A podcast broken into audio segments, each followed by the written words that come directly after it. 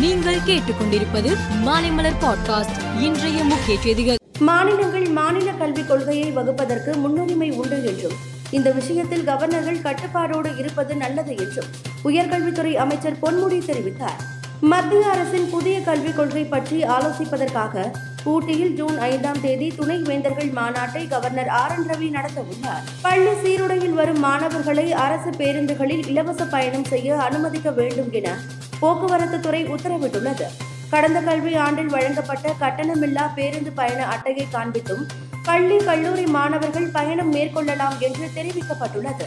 பாராளுமன்ற புதிய கட்டிட திறப்பு விழாவின் போது நடந்த நிகழ்வுகள் இந்தியாவை மதவாத நாடாக மாற்றும் முயற்சியின் வெளிப்பாடு என்று கேரள முதல் மந்திரி பினராயி விஜயன் தெரிவித்துள்ளார் மல்யுத்த வீரர்கள் பெற்ற பதக்கங்களை கங்கையில் வீசுவதாக அறிவித்த போராட்டம் குறித்து குற்றச்சாட்டுக்கு ஆளாக இருக்கும் இந்திய மல்யுத்த கூட்டமைப்பு தலைவர் பிரிஜ்பூஷன் சரண் சிங் கூறுகையில் டெல்லி காவல்துறையினர் இந்த விவகாரம் தொடர்பாக விசாரணை மேற்கொண்டு வருகின்றனர். குற்றச்சாட்டுகளில் ஏதேனும் உண்மை இருந்தால் கைது நடவடிக்கை எடுக்கப்பட்டு இருக்கும்.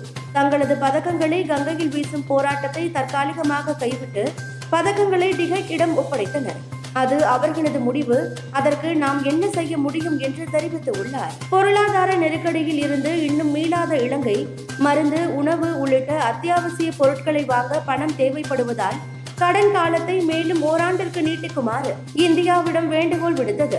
இந்தியாவும் ஏற்றுக்கொண்டு எட்டாயிரத்து இருநூறு கோடி கடனை மேலும் ஓராண்டுக்கு நீட்டித்து உள்ளது. நாட்டின் முதல் உளவு செயற்கைக்கோள் ஏவும் முயற்சி தோல்வி அடைந்ததாக வடகொரியா அறிவித்திருக்கிறது.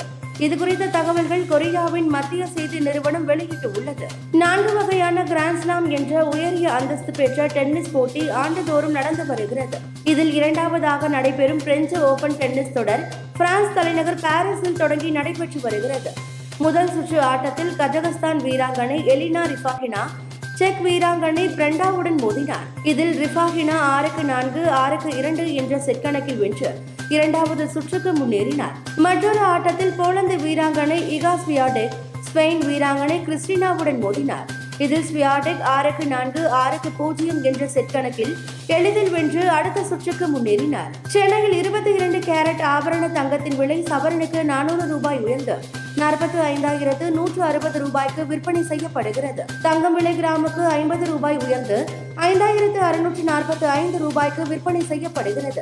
வெள்ளி விலை கிராமுக்கு முப்பது காசுகள் அதிகரித்து எழுபத்து ஆறு ரூபாய் எண்பது காசுகளாக விற்கப்படுகிறது. மேலும் செய்திகளுக்கு மாலை மலர் பாட்காஸ்டை பாருங்கள்.